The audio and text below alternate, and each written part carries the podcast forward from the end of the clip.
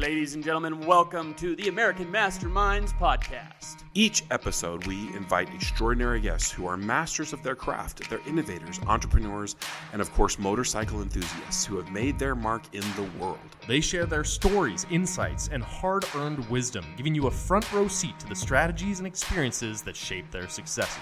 So sit back, grab a drink, and get ready for an exhilarating ride as we dive deep into the minds of these exceptional individuals. Along the way, we'll uncover powerful strategies, gain fresh perspectives, and explore the limitless possibilities of what it takes to be an American mastermind.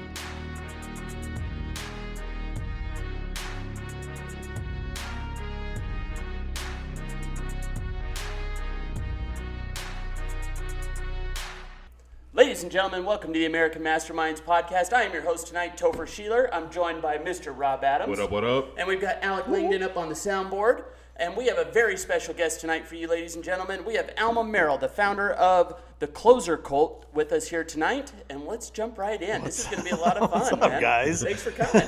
Man, I'm excited to have you on here. Alma had me on his podcast about a year ago, almost to the day. really. Actually, exactly a year. Yeah, ago. I was thinking about that on the way in here, and it was like one of the good experiences. And I've known Alma for 12 years, 10 years, long time. Yeah, long time. Um, but w- w- in passing, it's not like we've hung out together and you know had a sleepover or anything like that. But there he is over there doing. Not some that cool we stuff. want anybody to know about it. Yeah, yeah, right, right, right. We're not going to put out a podcast. Um, but admired him from afar, and um, I'm going to start with a quick story about Alma, if that's okay. Please, so yeah. Kind of set a I love stories about myself. So I'm a I'm a brand new real estate agent, and I um, when you're new in an industry that you have a, you're surrounded by giants. Um, it's easy to walk up and be like, man, when I grow up, I want to be like Alma Merrill. When I grow up, I want to be like George. I want to be like John. I want to be like. It's easy to hang David. I mean, there's I had a lot of there were some gr- yeah, Giants. unbelievable people in that in, organization. in our world. Yeah. And um, Alma had been in a little bit longer than I had, and um, had been kind of drinking the Kool Aid a little bit longer than I had. And uh, my company was bought by the company that he was already a part of, and so I kind of came into this larger. that's right. You came from elite, huh? Yeah. that's right. came from the small, small little mom and pop shop to like this big national organization. And um, Alma was showing up. He'd sit in the front. He was like, he knew his lines, he knew the scripts and stuff like that. And I had this big listing appointment come up. Okay. And I'm a brand new real estate agent. You remember this? Yeah. And I, I, um, I'm like, oh my gosh, I'm, I was terrified because this was like a, a million two back then. Probably now it's probably a two point five. It's, it was like a, it was a big house up on the east side, you know. And I was terrified, and so I went and I said, um, and this was hard for me because I was an older agent. I'm not like a young kid right out of high school. I was already kind of seasoned, right? And I went to Alma and I said, dude, uh, do you have time to go with me on a listing appointment? And he's like, yeah. Like, there's no hesitation. He's like, yeah, this is what it looks like. This is what we're going to do. And I'm like, here's the address and here's the deal and here's the thing. And he's like, great. You want to drive or you want me to drive? I'm like, "Mm, I'll drive. And so uh, we roll down there. We go into this, this um, house. And this guy was a professional, like a real estate, kind of like a fisherman. Like, he just wanted to see what we had to say about his property. Like, he wasn't a serious seller. Right. and I hadn't pre-qualified him like I now do. Like I didn't ask the hard questions. I just got. He was just like, "Yeah, come in. Let's talk about real estate." I'm like, "Okay, see ya." Hey, Alma didn't ask me that. He didn't judge on me or anything. and- But I was terrified, and I just was like, "I'm just going to listen, uh, and I'll do all the lifting. I'll do all the work, all the paperwork. I'll shuffle it. I just want to learn." And I was like, "Cool." So we go down to this appointment, and we walk in, and this guy, he's he's a rich old guy. You know what I mean? Yeah. We went in and we sat in this big, huge living room with the giant windows, looking at the mountains. Looking, right yeah, looking at the valley, Yeah. looking at the mountains. Just yeah, gorgeous place. And um, here's my lesson. We sat down, and I was just like shaking. and you were cool as a cucumber. Maybe you weren't on the inside, but you were just completely cool. And I had this moment of like, this guy is doing Alma. He's not doing George. He's not doing John. He's not doing all these other people. He's doing the best Alma he can do. Right. I had this moment of like, I don't got to be anybody except for me. I got to be a good me. I got to be the best me I can be you just gotta be Rob. bam and i had this like it was like this huge like i woke up that day like we drove back and i was just we didn't get the, the listing by the way the guy was just a He was, yeah, he was just wasting our time he was burning our day. but yeah. yeah. but i just had this moment of like i gotta quit trying to be all these other things. I gotta because you sh- you weren't wearing a, a suit. You were just wearing you were wearing a very nice shirt and slacks. You looked really professional. Mm-hmm. but i was suited up with my tie. I was dressed up like someone else in our company. I was being someone else in the company. Right. and i had this it was just like this super moment i, w- I remember calling my wife and being like babe you're not gonna believe this. I just like I gotta quit trying hard to be other people and just be the best Rob I can be. Yeah. Did you know that? Oh, that, well, you did tell me I, that oh, I story. shared that story with you. But it, but yeah, I know I didn't know that, and I didn't remember that until you reshared that with me before the podcast when we talked last time. a year ago, and so Yeah. th- there's just a tremendous amount of respect for you and um, and the character that you cut, man. It's just a, it's it's good to be around someone that's being themselves and doing that at, at a very high level well. Um, and there's no there's no shame in the game, man. It's just a good thing. And so as I watch you, and I've seen, I've been around you now for a long time, kind of watching from the outside. You are on a path of continuous like self improvement. And when I say self improvement, it seems to me, and um, tell me if I'm wrong, but it seems to me like it's a path of almost self discovery more Yeah, than the oh, definitely. Yeah, Like you're you're more and more Alma today than you were even then. hundred percent. Yeah. And so tell me why why like what is driving you to this because this is gritty work brother It's gritty, man. So, um, a little bit about my backstory. Um, I grew up in a in a family. That's kind of why I came up with the with the the name Clozer Cult, right? So I grew up in a family that was um, not normal in the way that they raise their kids. Meaning, like we didn't go to school, like uh, not not homeschooled. I mean, like no schooled. And so, yeah, their their excuse was that we were homeschooled, quote unquote. But I couldn't read till I was 12. I couldn't spell till I was 21 years old on my Mormon mission. What? Like, yeah, and I and so I didn't have any education. Um, when I came into real estate, I mean, I had just learned how to spell my first, you know, maybe sentence of words within about two years before I even started in real estate. And so my my story goes way back to where it was like, and I was told by my mom growing up that I had this disability. You know, she would tell me, "You have a learning disability. You can't read. You know, you won't be able to spell. You won't be able to do the things that the other kids can do." But then on the clusterfuck flip, flip side, she would say things like, "I believe in you. You can do anything you put your mind to." So my brain was always twisted as a kid. You know, yeah like that's a very incongruent like place to be oh, big time. i'm broken but i can do whatever i want Yeah, yeah. Oh, yeah. You can do whatever you want. You can play in the mud. You can play with Tonka trucks, right? But you can't go do what these other kids are doing. You'll never go to school. You'll never have a profession. You know. I remember when I was a kid, I wanted to be a cop. You know. Um, but I knew that I, I can't do that without an education, right? You have to have a, you have to have a degree of some kind, and you have to have a, a high school or whatever education. And I just knew those things weren't possibilities to me as I was growing up. And as I was growing up, I started to realize like um, my life was different than the other kids. Like they had activities, they w- they did sports. You know, after our, our church seminary classes, they went to school and learned things. And I always felt like a freaking idiot. And then when I was, you know, getting older, growing up into like, you know, manhood and started to, you know, like girls and stuff, I remember girls like confronting me on shit. Like, you, you, can you read? You know, because when we get in certain situations, I'd be like, no, no, I'm good, I'm good. And then I would have, it would be like, can you read? Dude, how embarrassing at 16 years old to have a girl you have a crush on ask you if you can read. And then you're just like, well, yeah, I can read. I, I, I, I know how to read, you know? Well, what about spelling? Can you spell? And it's like, shit, no, I can't, you know? Like, I couldn't do this stuff. And so growing up has always been a little bit of just like what you said, like it, it's not even like becoming the the best version of me. It was it's like a redefinition of who I am. Because I've had all these stages of okay, I can do this, now I'm going to do this, right? Like I can do this job, right? If I got it I got a job, my first job when I was um when I was uh, like a 12, I guess, something like that, 11, 12, something like that. And I was digging holes, right? Okay, I knew how to do that. I learned how to do dig holes and plant trees. And so for four bucks an hour, I knew I could do that. And then when I got older, um, that guy hired me to work at his amusement park that he owned. The guy that hired me on the hole, you know, digging holes and planting his trees and stuff. And so I worked at his amusement park. But I remember working at his amusement park and just like having scenarios with the general public that I couldn't I couldn't navigate, you know, because I, I didn't understand what they were talking about. And so when I say, you know, when I call it Clozer Cult, I, I call it Clozer Cult because I feel like I grew up kind of in a cultish environment. Now, I- don't believe my parents intended me to grow up in a cultish environment, but I had to stay inside the home until 3:15 when the other school kids came home and walked up the street. Um, I never went to school. I couldn't read. I couldn't write. Um, I didn't have any socialization or you know activities, and so I gotta Wait, stop yeah, you. I gotta what? stop you. I gotta, I gotta, I gotta call timeout for just a second. So, like now you're, are your folks still alive? they are. My my dad is. My mom has passed. Yeah. And so I'm sure you've asked them. So like, like what, what was the thinking? Like, why was the, what was the reasoning to keep you from going to something that cost nothing? Right. Uh, the, the the reasoning was when they were when my older siblings were in school, they had disagreements with the way the school board taught the kids. Right. It's it's a never-ending story. Like that's still the case with a lot of people these days. Right. Sure. We always have these disagreements with how they how the public school system operates. So back then they got really pissed off and pulled all their kids out of public school and said we're going to do homeschool.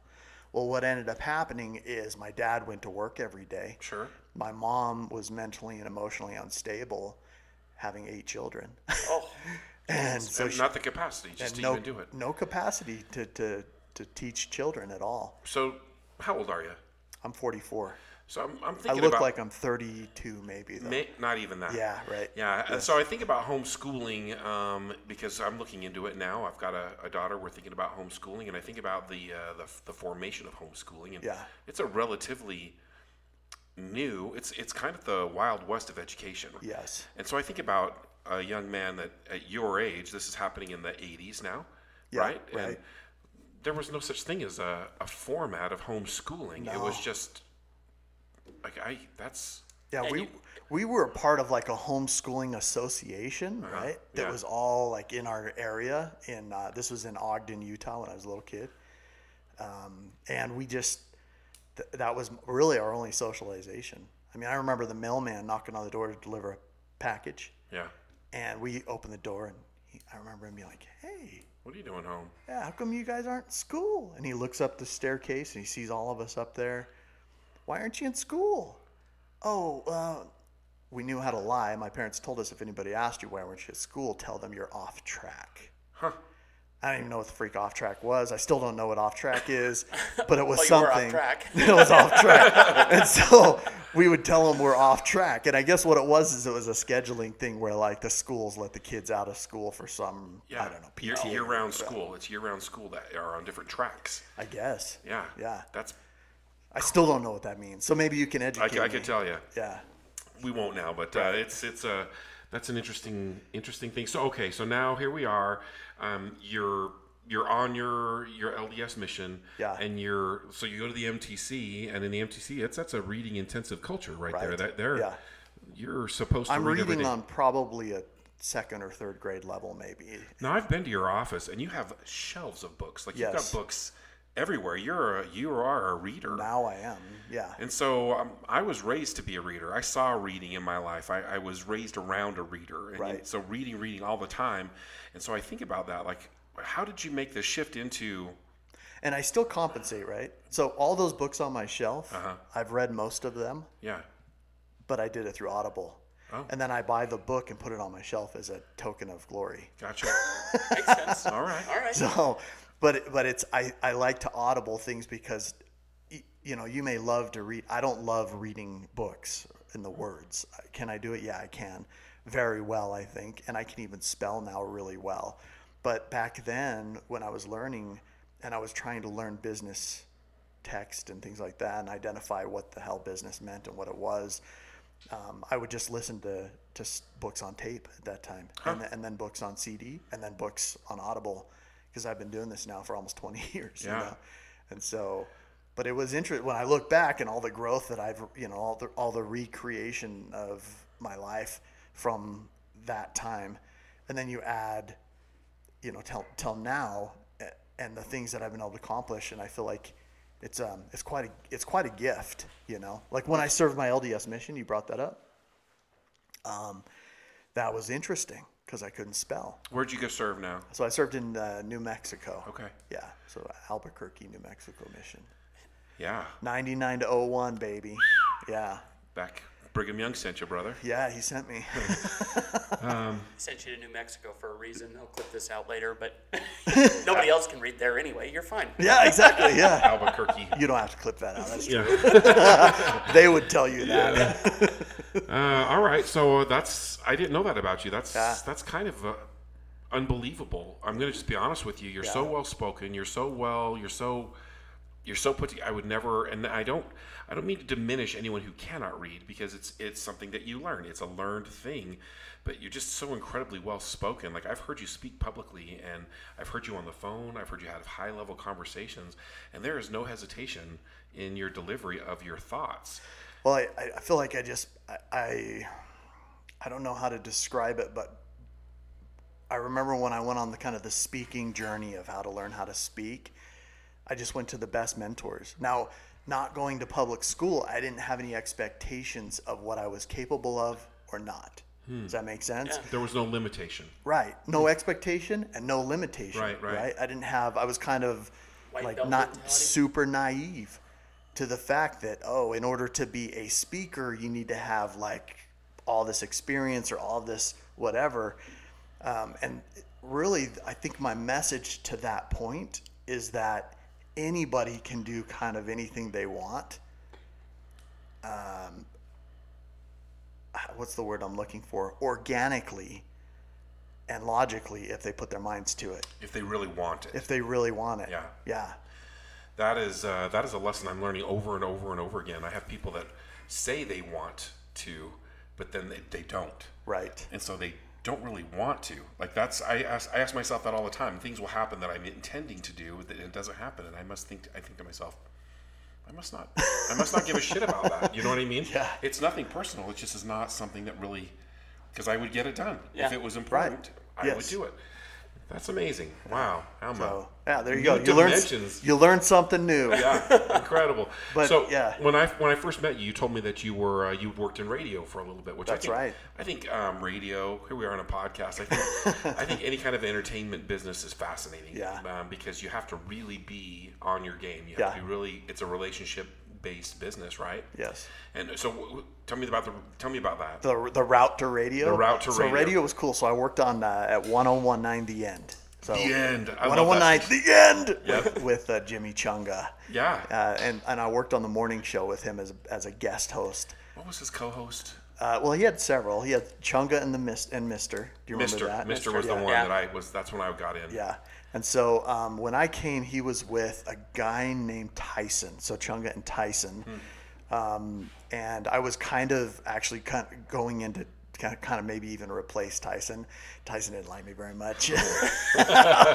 and uh, we were right at that kind of end of 1019 the end. And then KSL came and bought the station.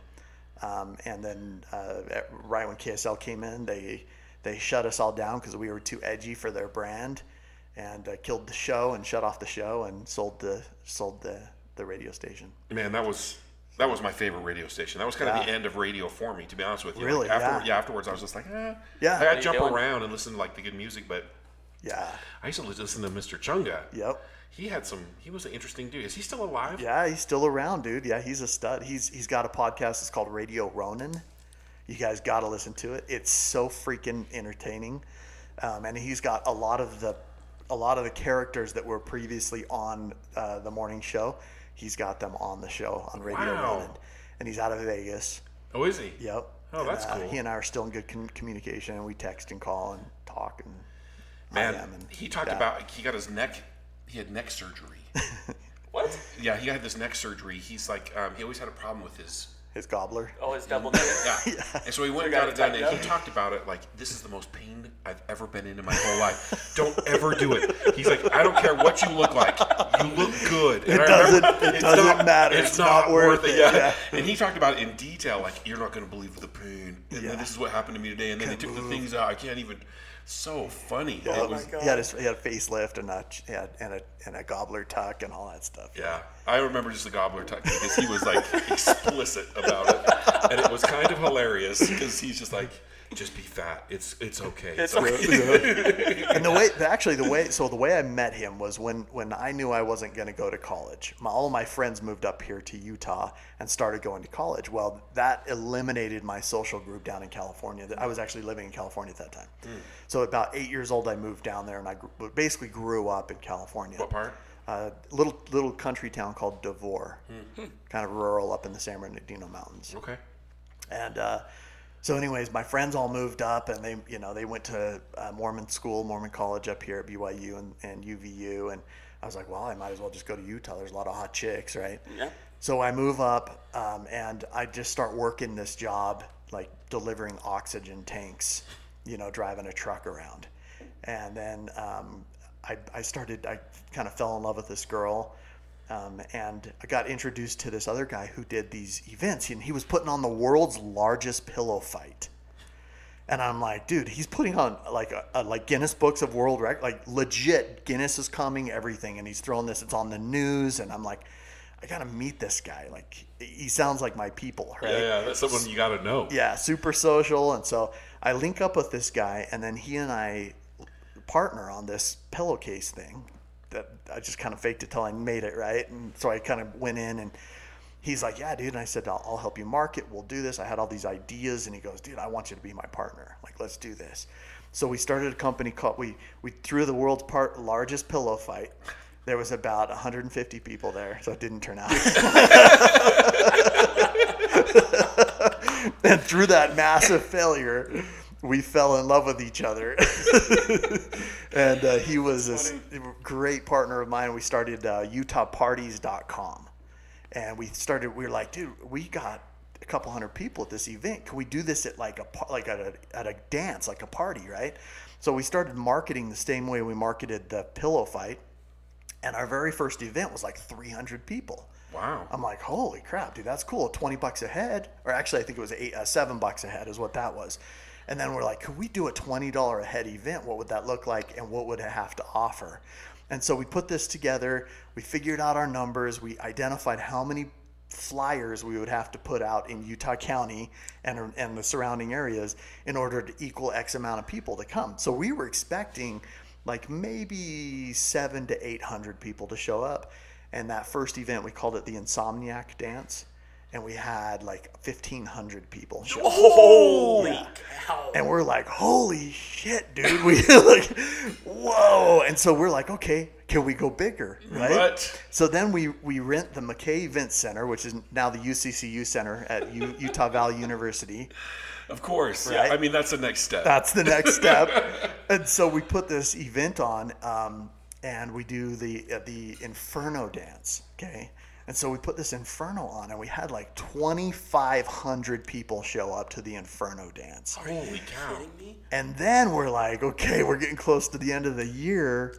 New New Year's. Year's, yeah. And the, the, the company that had done New Year's before that had fallen out and not doing it anymore. And so we're like, okay, how do we get 5,000 people to show up at 20 bucks a head? Okay, so we had musicians, we had magicians, we had uh, bands playing a skate, like a half part, uh, a half Pipe. pipe on the f- dance floor.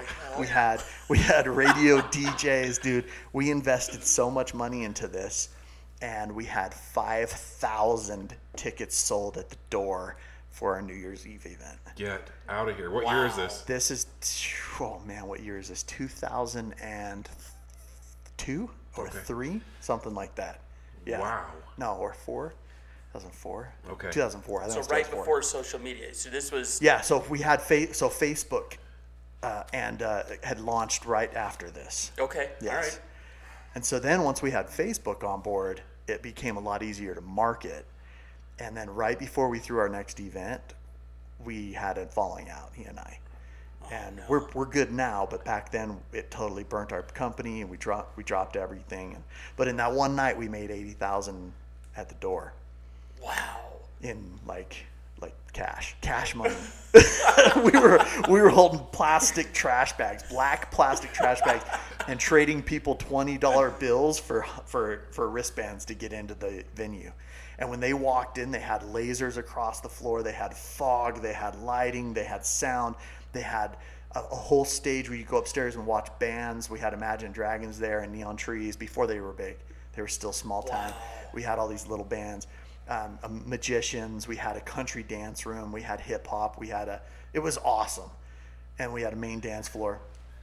And then yeah, it just I met my, I met my uh, my girl there, and and we got married. I got into real estate, but then after I divorced her, my first wife, after five years, so I met Chunga. Um, there was this Chunga was looking for somebody to do his haunted event for Halloween because he's a big Halloween buff, right? Hmm. And he's like, "Do you know anybody?" He asked a friend of mine, and my friend goes, "Yeah, dude. The best party I've ever been to was thrown by this guy Alma." And he's like, "If you can find him, he's the one you want to work with to do your event." And so he hits me up, and I'm like, he, he's like, "Hey, is is this Alma?" And I'm like, "Yeah." And he goes, "Wait, is this is this Alma the younger?" And I'm like, "Yeah, yes, it is." Because I used to call into his show as a fan. Yeah. And I'd be like, "Hey, it's Alma the younger." He'd be like, "Alma the younger, what's up?" and we would chat, and I would throw out something, you know, what's happening, hot stuff. You know, I'd throw out something on there, and we would laugh, and then he'd hang up on me, right? Because he goes to the next, Next caller. pro- yeah. And uh, so I was I was known that my name was known on there. And he's like, "Man, I, I, that's awesome! It's you." And he said, um, "Can we meet for lunch? I want to talk to you about doing this event." And so we did this event, and it was very successful. It was beautiful. The lighting was perfect. The sound was perfect. Everything was awesome. It went off without a hitch. And uh, he's like, "Dude, I love working with. How do I work with you?" I said, "Have me on the show." And he goes, "All right, dude, you're in. Let's do it." So he starts having me on the morning radio show. Like a regular guest. Yes. And I'm like, dude, I'm gonna kick freaking Tyson's ass out of here, you know? I didn't like Tyson. dude, I was not a fan. Yeah. Yeah, I'm gonna be honest. He didn't Yeah. bring it. No, he didn't bring it. And unfortunately, he was a nice guy, Sure. really nice, but he did not bring it on the radio. Yeah, he wasn't funny. He was just like he'd be in the background. He he was the straight. Yeah.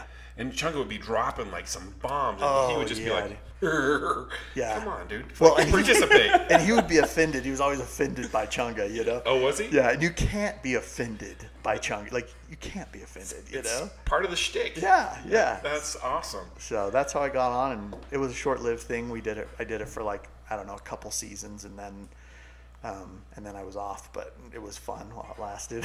awesome. Awesome. It's amazing. So now here we are in real estate. yes, We, we arrived we've arrived. at the business, and you're part of one of the largest organizations or most successful part of this organization throughout the whole country. Like Yes. this office that you're a part or were a part of was it was yeah, a it was, the, machine. it was the number one office in the in, United the, in States. the United States. amazing. um, number one office, and then and then the number one was it office in the world, In the world. At, for several years in a row, and And the leadership there, these guys, I'm not kidding. These the leadership there forever. I don't care what anyone says. Huge respect for these guys. Like amazing. I've tried to build a few organizations. I've tried what they accomplish and what they even are Yes. still doing is remarkable. And so we were in this culture, and there was like these just giants in real estate, like the biggest in real estate in the state. Were like just walking through the office, just Yes. like regular dudes, just mortals walking around. You know what I mean? And you could say, hey. Bro, you want to go to lunch? And I took a lot of these guys to lunch if they would even like listen to this. I was like, just a new. Well, that's the, that, that was the great thing about that culture is that Yeah. the Everest culture, right, Yeah. was one of like acceptance and inclusion and love and Sharing. Sharing, you know, they talked about mindset, skill sets, discipline. They talked about, you know, your thoughts lead to your emotions, your emotions lead to your actions, your actions lead to your results. And and that was the stuff that we just had just just shoveled into our heads every single day every day. every day, every morning, Yeah. and that's what caused us to succeed on such a high level. We would so they had this morning meeting. What was it called? Ascent, That's right. morning ascent, Morning Yep. ascent, and it was just wicked early. Like what time would we be there? Uh, Seven thirty. Seven thirty. yeah. We're there, uh, geared up, ready to go. Ready to rock, You're not yep. your flip flops, chick. You're ready to work. Yeah, you're ready to freaking. Rock. And they start out it. with uh, these mantras. I, I succeed because I act, Act on, on my goals. goals. I'm an optimist. I am an optimist. I drink water. There was I like drink, a, yeah, I drink water every day, Every day. There was like- provide energy. Yeah, but it was a page. It would be a whole page of uh, things, and then there was closing. I love my life. I'm grateful and thankful. I control my thinking. I believe in me. I am yeah enthusiastic. Yeah, So he's not he's not just throwing out random ones. He's actually going in order. I'm going down the list. Yeah. Did you see my face? I had a total flashback. I lived and But- breathed that entire environment for 18 years, dude. But so in the morning, you're not just reading those things; you're shouting them. Yeah. There's a room full of us. We're standing up, and you're like, I succeed because I act on my goals.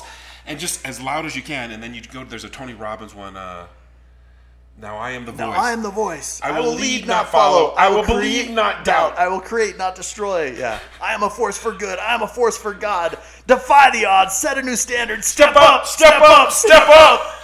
Yes. Bananas. Bananas, dude. Look, I just got goosebumps. I did too, Yeah. dude. I did too. And you would walk out of that office just like, I'm here. Yeah, I'm gonna do I'm this. ready to I'm ready to rock." rock. And I could get on the phone and I could have people tell me the worst stories, be mean all day, and I'd be like, "Thank you, boom." All right, boom, next. boom, Yeah. boom, all day because I I would leave there hyped. Yes. And this was the culture that we were germinating. We grew up in. We grew up in. Yes, yeah. And I just remember, like the first time that I went, I am like, "What is going on?"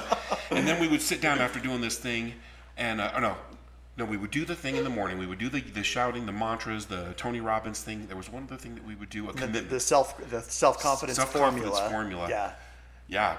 I'll share this with you. Okay, I still have them all in a book. I actually review these things regularly because they're so I powerful. have them down here. Yeah. Yeah. Yeah. And so um, we would do that, and then we would run around the um, the room, high five each other. Yep. And then we would sit down, and George, Uncle George, Yep. man, he'd get up and he would drop some religion. Like this guy was like he Well, was. what I thought was interesting he was, was he would growing, he right? would look around the room and he would just pick out people that needed adjustment, right? Yeah. Because he just knew, right? and then he would put the message on because you know if, if alma was struggling this one thing odds are good that there's going to be two or five other people in the room that are doing the same thing and so yeah. he would like he would talk to alma almost like a one-on-one coaching super um, what's the word i'm looking for here like you were being stripped down yeah, Yeah. yeah, yes. Um, Super intense. Int- yeah, yeah, very Vulnerable. intentional, vulnerable. is yes. the word. And he would just kind of break it down with you, and you were in a place where it was like, okay, let's talk about Yeah. this. And you would uh, crying, Yep, lots. lots of crying Every and, day. and then Almost every day. And then he'd be like, and so the message is, the lesson is, this is what we're gonna do. Is everybody with me? And we were all like, Yes. Hell yeah, I'm with you, bro. And I would I would walk out of there, and I called it being Georged up. I've never told anyone that. I I would, all, I would used to, I always used to say, "What would George do?" yeah, You know? WW. I wanted to get bracelets. what would George do? Easier standard, but still pretty high. Um, and I, I love you, George. If you're listening, Just you know.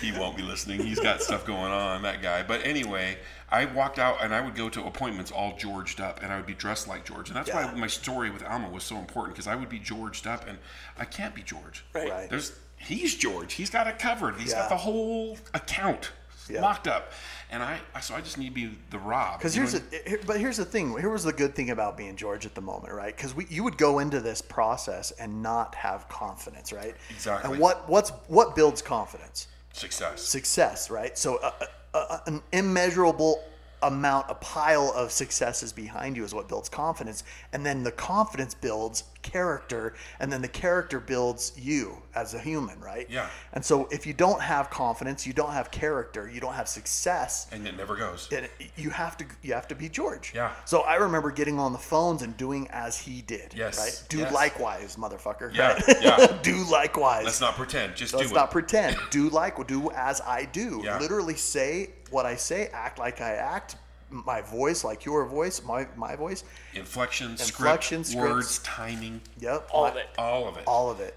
And then that would get me the appointment. And then when I went on the appointment, I would try to deliver success through closing them. And then I could go, then I had, then I had confidence in my abilities and then I could be me a little bit more on the next appointment. Well put. So my first Georged up experience, I'd only been a real estate agent for like 20 seconds. I just knew a couple of scripts. He would come to our organization, Elite, Mm-hmm. like once a week or once a month, and we'd have a special like George's here day. Pow wow. Yeah, George is here.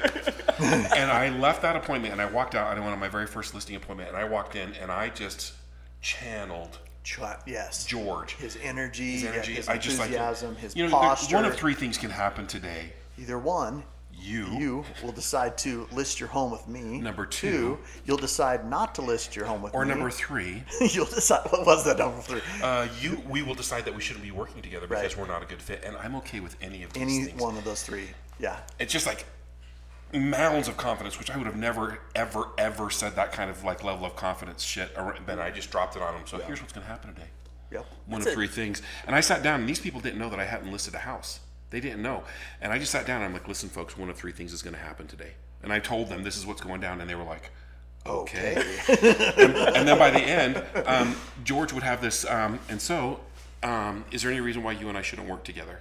Yeah, yeah. Is there anything reason, and any, anything that would stop us from? from That's the- that's yeah. it. Is there anything that you don't like about my company? Is there anything you don't like about what I presented? No, no, no. And then is there anything then- that would stop us from working together? And then if they said that, you got to that fourth one, you just took the paper and you'd be like, All right. sign right Go ahead there. and sign right here. Yep. Just like Done. balls. Yep. Balls. I think it's a Zig Ziglar. it, it Yeah. might be. It might Isn't be. it? Probably, Yeah, yeah. And, yeah. and George will be the first to tell you, look, everything he learned, he learned from someone else, Right. and he just implemented it, right? He, he just he really had a great talent of putting it together in a way that was learnable for Yes. me. Like I could actually, oh, I could do that. I could say that. Yeah.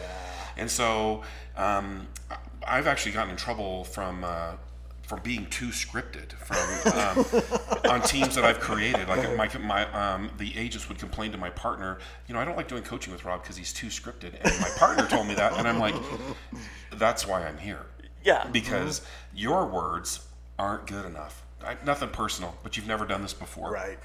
And so you just listen, just try it. Yeah. Well, it's not who I am. Exactly. Exactly. That's the point. And then George would, t- to that point, George would, would teach us what he called, you know, you've heard of the golden rule, right? Yeah. What's the golden rule? When you get the answer you want, shut up. No, no, no, no. Do unto others. Oh, as do unto. they- Okay, all right, all right. I thought we were talking sales stuff. Sorry. No. So do unto others as they would have you Do or, unto you. or you would do, have them do unto you, right? Well, there's another rule above that. Do you know what it is? No. It's called the platinum rule. And the platinum rule is do unto others as they would have you do unto them. That's right. So you're doing, you're being for them who they need you to be. Yes, I forgot about that. Yeah. And so that was a game changer for me in my business. Is that, and also reading the book Raving Fans also helped with that same pro. I, I learned those two things at the same time, and it helped me understand that I needed to be for them who they needed me to be. That's powerful. And when I realized that, Fans, listen to that. There's a nugget. Listen, that was good. We say that one more time. The platinum rule is the platinum rule is do unto others as they would have you do unto them. Wow. not as you you would have done unto you Yeah. because we're not the same people right Right, right. we're two separate so i don't want to treat them the way i want to be treated okay try to treat your wife the way that you think that you would like to be treated is it going to work No. no so why would it work in a business transaction yeah. You have to treat the person like they need, like you would expect. Yeah, that's amazing. Yeah, and that's why you ask so hmm. many fantastic questions. And on my Clozer Cult podcast, I go over this too. Is I'll go over different questions that I ask people live on the air, calling actual, doing actual for sale by owner expired cold calls, and I'll ask them questions because I always tell people the best conversations you have is with people in your when you're asking them questions. The highest level of rapport is built by asking fantastic questions. Right. Right. George would also say that uh, your quality of life, the, the, the quality of life that you live, is based on the quality of questions that you're asking yourself. Damn. Like these. Yes. You remember that? Oh, yeah. And so, man, um, and we would journal and we would write things in our journal. The one question that really pivoted me, uh, if I can share it, Alma, is um, Please. What am I unwilling to accept in my life anymore? Yes. You write that question enough times because it's not the same answer, right? Life Yes. is changing by the second. Man, just these questions, powerful stuff. I love this. I love the remembering these things because those were all very um, formative. I'm no, I know I'm a grown person, but when you're forming this, who do you need to be in order to have the success that you want kind of mentality? You know what though? It's kind of bullshit the way that people say that or understand that we're grown people. Because What do you mean? we're we are It's not a destination. We're a bunch of little kids just with more years under our belt. Hmm. Our development started and stopped when we were around eight or nine or ten, personality wise, in a lot of Hmm. cases. And so I always tell people, look, we're just a bunch of kids grown up. That's all we are, really. I've, I've actually said that before. Like, I Yeah. don't really, I don't believe in adults anymore. right. It's I just- like, I don't yeah, think it's just a thing. bunch of kids Just grown look at up. the number one thing that we do. We call each other and ask if we want to go ride bikes. Want to go ride Right. your bike? Yeah, and, It's and- nice. And some people may say, no, no, no, developmentally you don't develop till whatever. And that's not what I'm talking about. I'm not talking about like, like, you know, strategic thinking. I'm talking about our personalities. Our core beliefs. we are those still those little kids. Yeah. I can still relate when I close my eyes and I do a meditation and I think about that little boy who couldn't read and couldn't write, and I think about the the the no's I had to give and the things I had to pass up in life to get to the next level in my existence and to just survive, um, that like that was me. And Is that's that what's pushing you, that's Alma? Still is that, me. Is that what's really driving the bus? Is this the escaping of that, the running away from that? Because It's just I just want him to be better. I just want that kid to be okay. yeah, You know. yeah, yeah, I do know. That's what's pushing. Because on top of that, you know, when dad was at work, mom was really abusive to me. I was like her, her, scratching post. yeah. I mean, she had seven other kids, and I just felt like I was her shit bag. And I thought I was the cutest fucking kid in the family, you know. Still to be proven wrong. Oh God. but it was like, you know, it was hard, man. I, I look back at that little baby boy, and I just think, man, that poor kid. But you know, it was like, you know, she was probably bipolar, and she was probably, you know, she had a lot of mental emotional issues, and then she got a car wreck, and then she got addicted to opioids, and so from the time I was about ten to the till basically adulthood, I didn't have much of a relationship with her at all. Hmm. I would never see her. She would sleep till three to five o'clock in the afternoon, and then when she came out, it was like, oh shit, I better be gone so that I don't draw her attention. Otherwise, I'm going to get something, some In, issue. in the eight children, like oldest, you- youngest, where'd you fall? So I was number six Number six. uh, out of eight. So I had two little sisters. Huh. Yeah, I was the youngest boy. And what's the age gap between you and the oldest? Uh, let's see, he's old as shit, and I'm still young. All right, fair. no, he's let's see, he was born in '69, so whatever. That's 54. 54. Yeah, yeah, That is old. yeah. super old. Super. Are you close with your brothers and sisters? Was this like a, a way that you guys bonded together, or is it now that you're out, you're out? I would say so, yeah. Um, you know, my sisters hate me because I'm like the black sheep of the family, and I've left the church and all those types of things.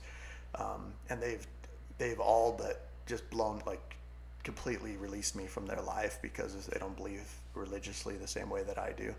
Oh, man, I'm sorry. Yeah, yeah. I mean, you know, it starts with the little stuff like they stop coming to your invitations to, for Christmas and Thanksgiving and New Year's, and you're Yeah. like, man.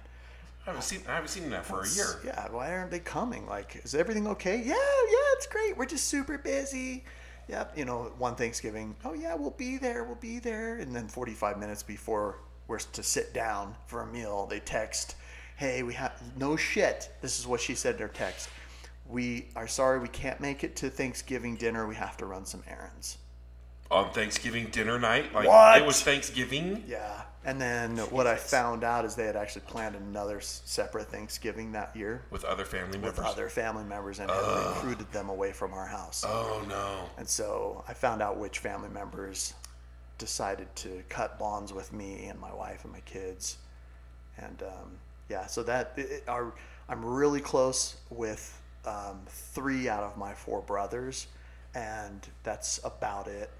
yeah, the rest of my sisters and brothers I'm not super close with. Hmm, interesting. I'll tell you. Uh, so I've I've left the church, Mm-hmm. and it is hard. It's hard. Yeah. It's a hard thing to do, and I always think to myself because I have some of my favorite people, and I've been out of the church now for fourteen years. Well, Rob, you know, you're not supposed to leave the church just so you can be a swinger. Like, you know, you, you need to have some type of doctrinal issues. Yeah, you right. know what I mean? I didn't know I was a swinger. It's a different That's what they- podcast. is that a the different rumor podcast. dude, that's dude. The first thing was okay when I decided to leave the church. And here's the thing: I subjectively looked at everybody that was a member of the church and wasn't a, a member of the church the same way while I was a member of the church. Yeah. I subjectively looked at them because I figured if somebody wanted to leave a religious organization, they had a reason, right? Doesn't mean they're a bad person. They just have a reason. And so when I had my reason and it was it was historical and doctrinal, those those two reasons were deal breakers for me that I just simply didn't want to be involved with an organization that had those specific things. Right. So um, my brothers called me up and they're like, "Hey, I heard you're anti." No, I'm not anti. I I'm not anti at all. Like not at all, right? I'm not anti-Mormon. I found some things out that I didn't know were true, and had I not had I known them, I wouldn't have been a part of the organization. Yeah. That it, was it it. just doesn't it doesn't That align it. It, anymore. it didn't align. Yeah. Yeah. Um, I always see people. So I have friends that have left the church and they are anti, and I've and I'll say to them, you should just go back to church. Like you are putting as much energy towards it yeah. this way as you would be if you were actually going. You might as well do something good with it, Right. Because there's some like they're like reading it all the time and Right. researching it and talking about it. I'm like, you should just just go back. Yeah. And, I think- it's the same amount of energy. the, Yeah. as the outsider with it, it, it's so indoctrinated from the very very beginning. We're talking about like foundational building blocks of who you are as a person that you're trying Yes. to change and reorder. Yeah. like it, it, it. I've been around the. I guess maybe the you know the Southern Baptists would be kind of kind of similar, but not really. The Mormons have a real. You have to be uh, like Catholic. I would say like if you were lived in Rome. as a, It would be- as an yeah. As a intense Catholic. Yeah. every week Roman Catholic, Yeah. then it would be similar. But even at that's that, or like a what- Jehovah's Witness. Jehovah There you go. Witness, Yeah. yeah. Yeah. Those are called cults, but whatever. But Yeah. I mean, Yeah, it's a definition. it's a I, definition. I used to go to a real estate company that we would chant every day. You would say, perhaps. It was the a cult. exact same thing. Yeah, it was. And a I, cult, I bought yeah. in, man. That was, Yeah, I drank the Kool Aid. I drank the Kool-Aid, guzzled it.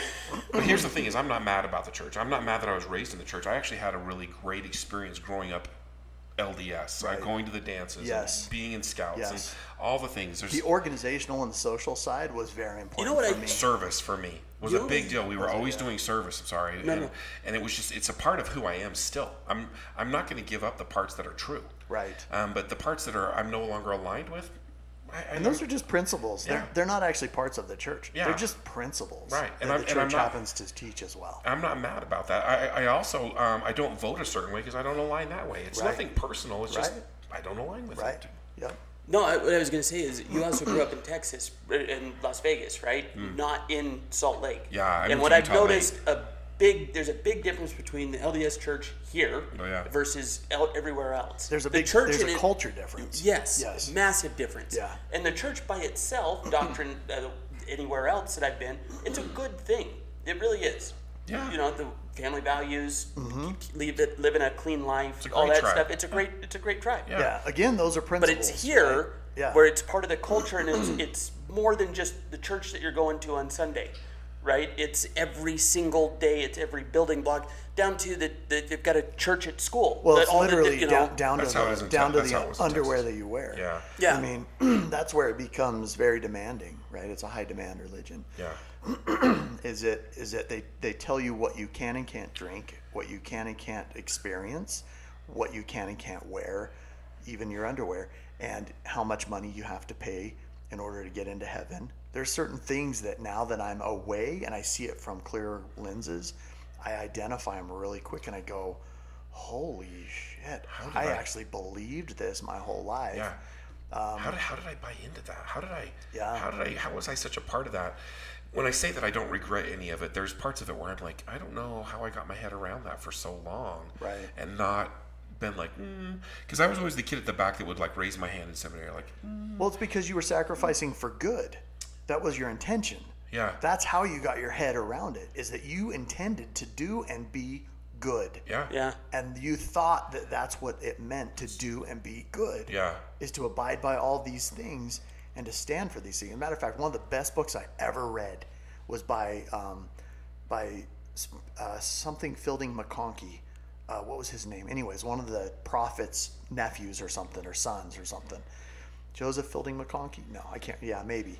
So, anyways, I'm reading this book, and he wrote this book. It's called Where We Stand. And his point was look, if you're going to be a member of the church, you've got to stand in these places. You got to go to the temple. You got to wear your garments. You got to pay tithing. You're you're not just halfway in or halfway out. This is where we stand, and this is who we are, right? And I was like, dude, that that's actually not a bad principle and I still feel like I live that way. Like, look, this is where I stand. And and when it became clear to me that I didn't align with the historical facts about the church, and that had I known those things, I would not have joined in the first place. Which I didn't have a choice; I was born into it, right? Sure. But I, if I clean slated everything, started fresh. started fresh, and then somebody said, okay, ba- based on this, this, this, and this, and based on what you know, would you join this organization? I don't care what it's called, Kennedy's Kennedy Nights, right? Yeah. Like, would you join this Kennedy's Kennedy Nights? No, I wouldn't. Yeah. I wouldn't join it because they have they have this, this, and this in their history, and I don't subscribe to that stuff. Yeah. And so that's how I had to look at it in order to give myself a clean cut away from Hmm. the organization because it was so deep. It's still so deeply Yeah. embedded in my in my brain. Do you ever catch yourself? Uh, man, I'm glad we're talking about this. Do you ever catch yourself? I've got some principals that are running these programs that are running all the time, and I'll catch myself and I'll be like, now wait a second. I actually don't believe that anymore. Yeah, But I'm like, but I'm. Uh-huh. beating myself up over this one thing, and I'm like, I mean, can I give you an example? Yes, please. This is heavy. I'm going. To, I'm going to be a little vulnerable. All right, with you let's guys. do it. Go deep. Yeah. The the principle, and this isn't in the gospel per se, but it's in the culture of the gospel, is that there has to be a certain amount of suffering. Um, there is opposition in all things. There has to be a certain amount of suffering in order for you to have success. You have to endure. Endure. Yes. You have to. You you- you're not going to get anything good in life unless there is a price paid. Yes. And that is true-ish. It's true. Like I have to put in the work. I have to. I, if I want to play in the All, in yeah, sport, all, I have to. all of your success happens outside your comfort zone, right? So Yeah, there has to be some suffering involved, but I don't have to continually suffer in order to be happy. right. I don't have to be unhappy until one day I'm happy. Right. I'm I can be happy. Hey, Today. it's okay. Stay in that shitty relationship. Yeah. Work it out. It's between you, her, and the Lord. It's gonna it'll it, but it's If you on it. endure to the end Yeah. And you die, then you'll be happy. Yeah. Yeah. And so what I've done is I've robbed my ability to be happy today. I've robbed my ability to be successful today. And the truth of the matter is I I woke up successful today. Ask anybody. Ask any of my friends. Ask my mom and dad, any of my brothers and sisters. I'm doing it. In my own perspective, nope. Yeah. Not good enough. Well, and the other thing is, is you you they have a, a monopoly on happiness. Totally. Right. Like Right. You can't live outside the organization and be happy. Yeah. Where will you go? Right. Brad Wilcox said, "Where will you go? Well, yeah, what, would you even do? What will you do? Yeah. Where, what, what are you gonna do? Good luck. Yeah. Good luck in the world Hope if you leave the church. All on your own. Yeah, you'll be alone. Where will you go now? Yeah. All of your friends are members. All Yeah. of your family are members. Where will you go? It kind of leans back into that, like Whoa. you're being uh, kicked out of the tribe. Like all of a sudden, you know, like in back in the, the those early days, you know what I mean? Like if you weren't in the community, you were kind of dead. yeah. Yeah. Which is a deep programming, right? Like we're all like we all want to be included. Yes. And it really triggers that. Like I remember like- feeling like a oh. tremendous amount of fear And guilt and, and oh shame, Yeah. endless. And I still I'll catch myself in that spot. I'm just driving along, kind of. Wait a minute, Dude, I remember My after I life had is so good right now. What am I? What? I remember after I had sex with my girlfriend at 17, I thought I was going to hell. I thought that God was going to strike me down. I would not have an eternal family. I would not be connected with my with Jesus and with my family after this life.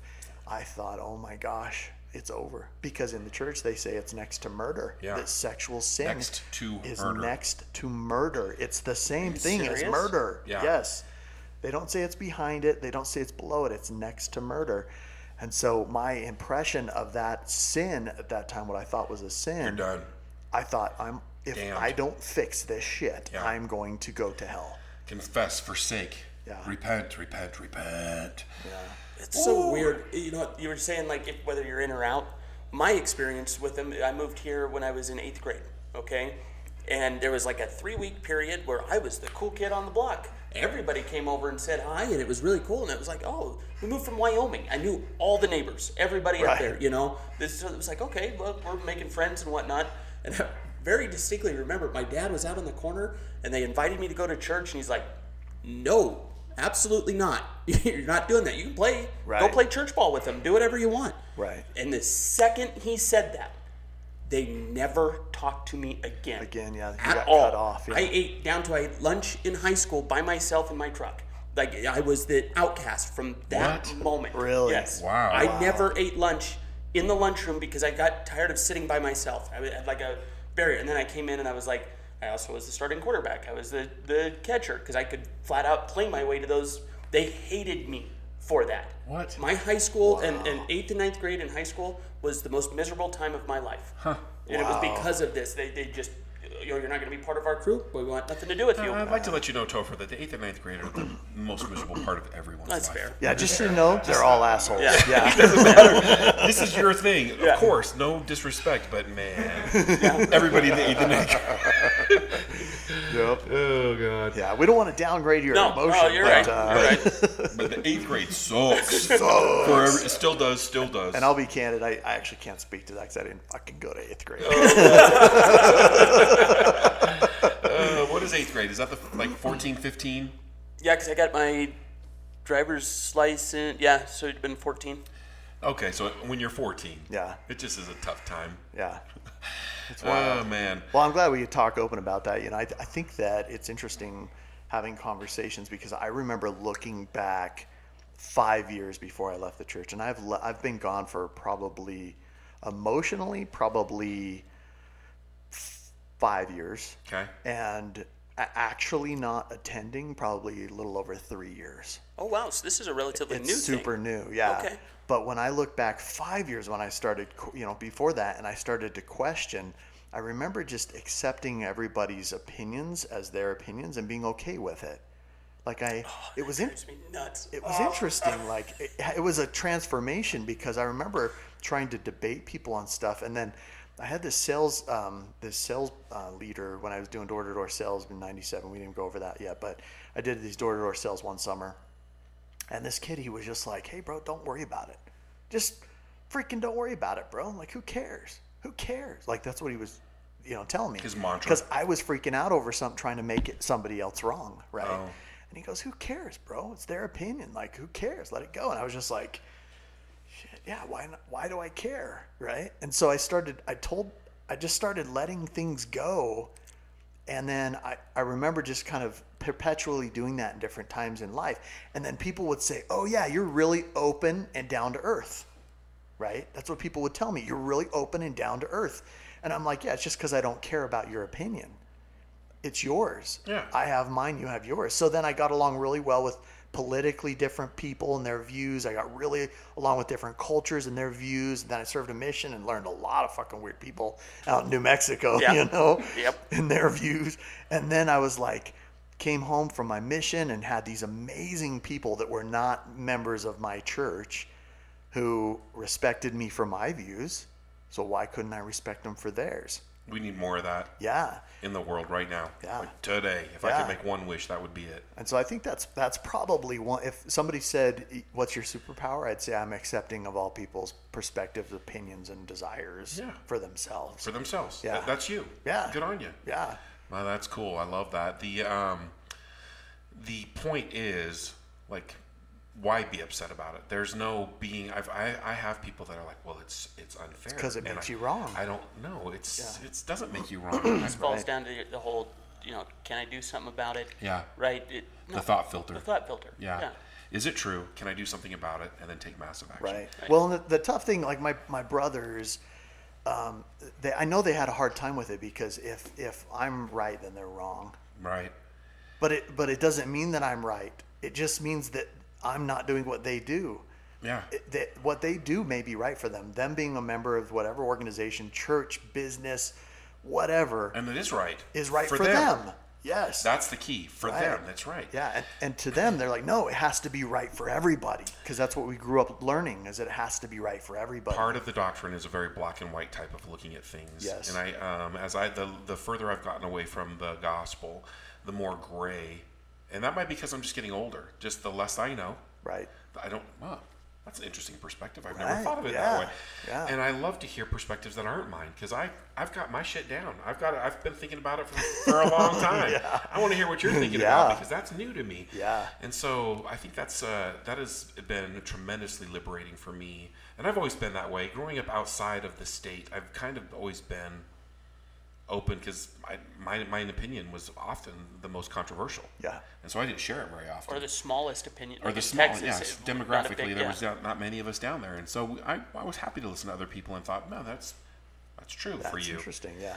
Um, the one thing that I take away from that is that there's always, um, you know, I, I have to. It makes me redefine, makes me really rethink of what I think is true. Because what am I locked into? When I start saying, Right. I'm very careful with um, saying, "Oh, I know, I know." When, Yeah. you, when you start talking to me, I need to shut up. I need to just listen more and ask the right questions because I don't know. Right. We don't know. And that, that was one of the difficult things was just identifying that I actually didn't know a lot of things.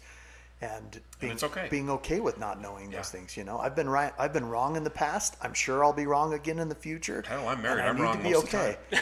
like 99.9% of the time. Yes, uh, Rob. Yeah. Just, just own it. You're all Annie, your crystals and shit. Whoa! Hey! My name is Rob Adams. I do not approve of this. I do not approve of this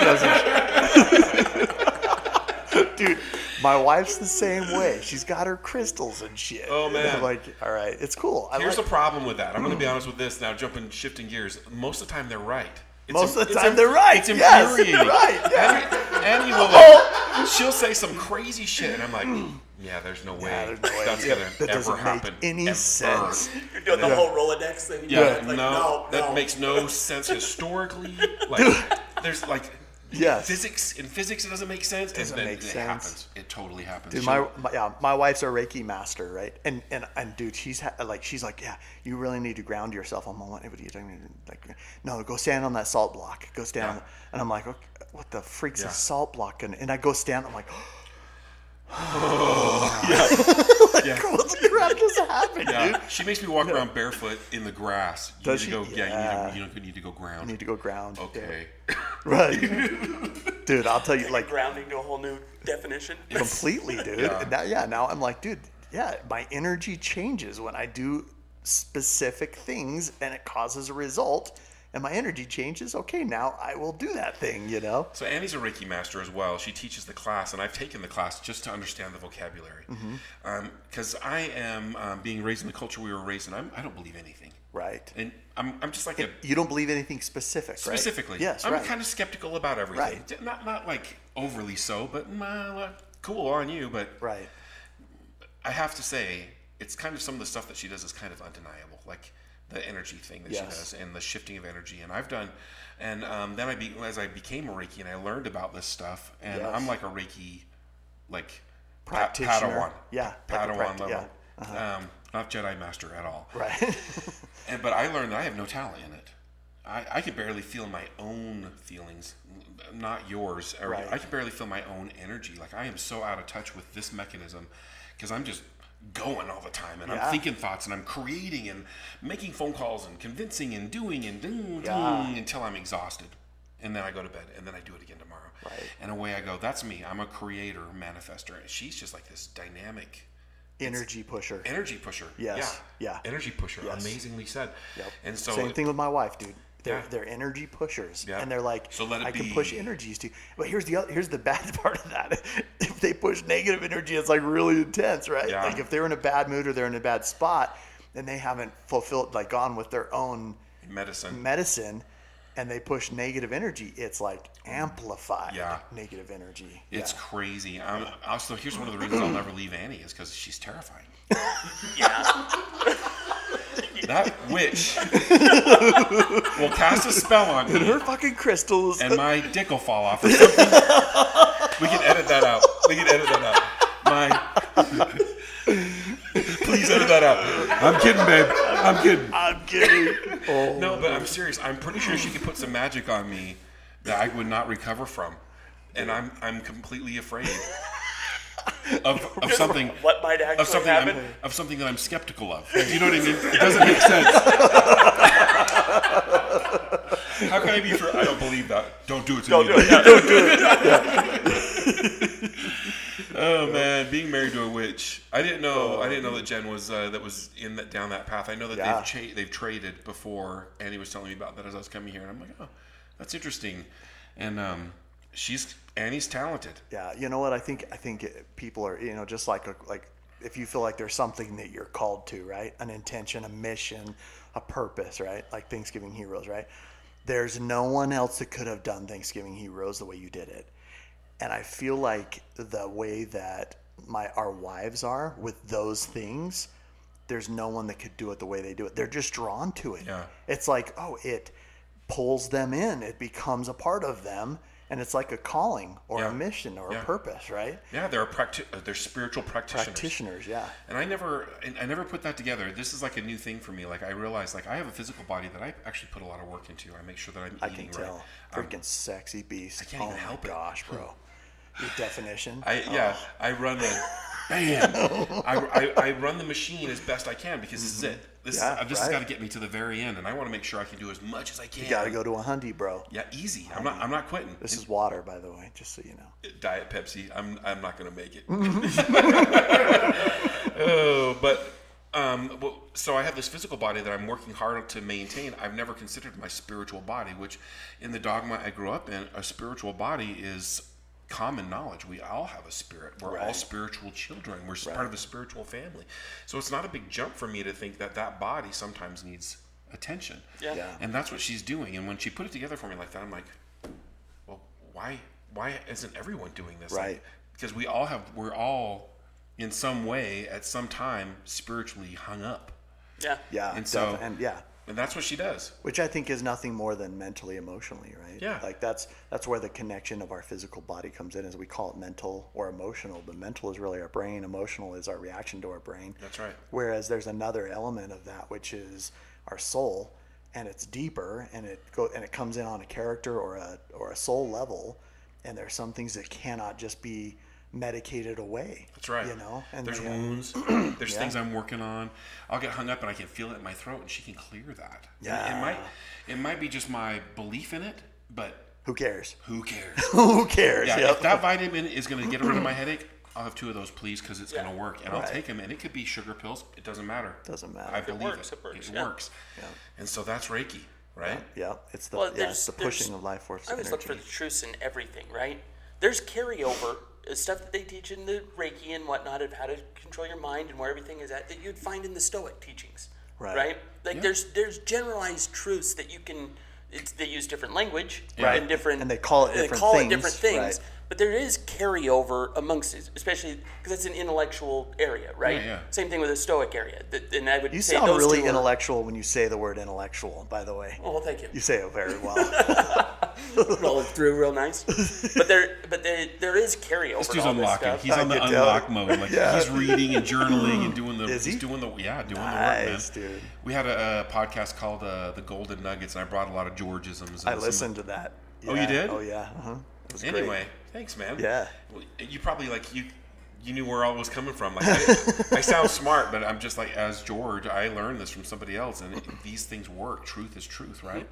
It's amazing stuff, and so um, these guys are putting in the work. You're on day 42 Forty-two today. of journaling gratitudes. Wow. And doing the things like the steps along the way, and she- Waking up at four thirty, like to do all this. Yeah, it, I'm, I'm a big fan. A That's huge big fan. dude. Yeah, That's badass. It's a refinement of your soul. yeah. Yeah. Do you still do that? Are you still journaling? Not that early. Oh yeah, I still do like gratitude journals and put my 1010 and remember the 1010? Yeah. So you do 10, 10 gratitudes and 10 things you want or you want to happen, Hmm. right? So, you know, I'm grateful for my family, grateful for my friends, I'm grateful for those things that that you just need to you need to identify every day. I'm so thankful for my little girls. I'm thankful I can, you know, read them a bedtime story every night. I'm think, you know, so that you can identify your gratitudes.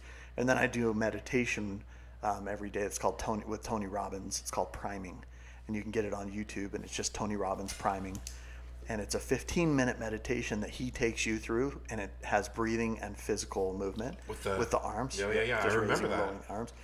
And uh, I do that every day, and that seems to reset me. Like if I'm in a bad place, if I want to be a really bitch, I don't do it, and I screw myself up for the day. But Yeah, I don't have time for that. I don't have time for that, and then I'm, just fucked gonna- for the rest of the day. I'm going to be miserable all day. That's Yeah. my decision.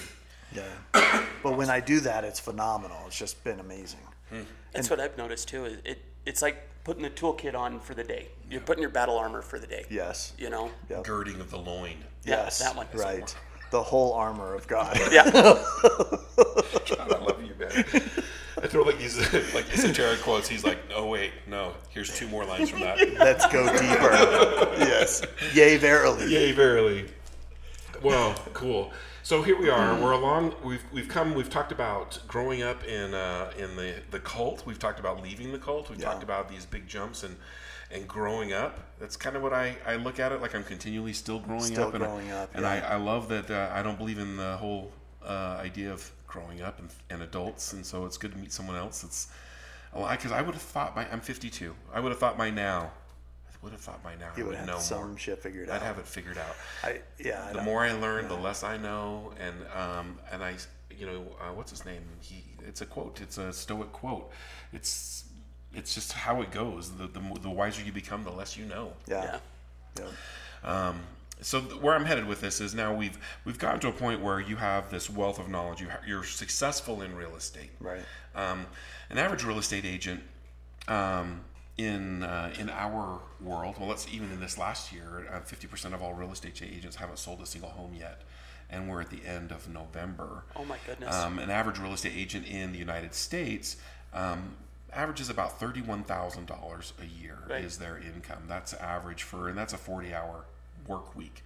And so I, I say that, and I don't say that um, proudly. It's, it's embarrassing that we have so many practitioners of our in our Well, industry that are doing so is, is poorly. it- it's hard because you have these, like you said, they're practitioners, and a lot of these people really know their craft, but they're just not succeeding on a high level.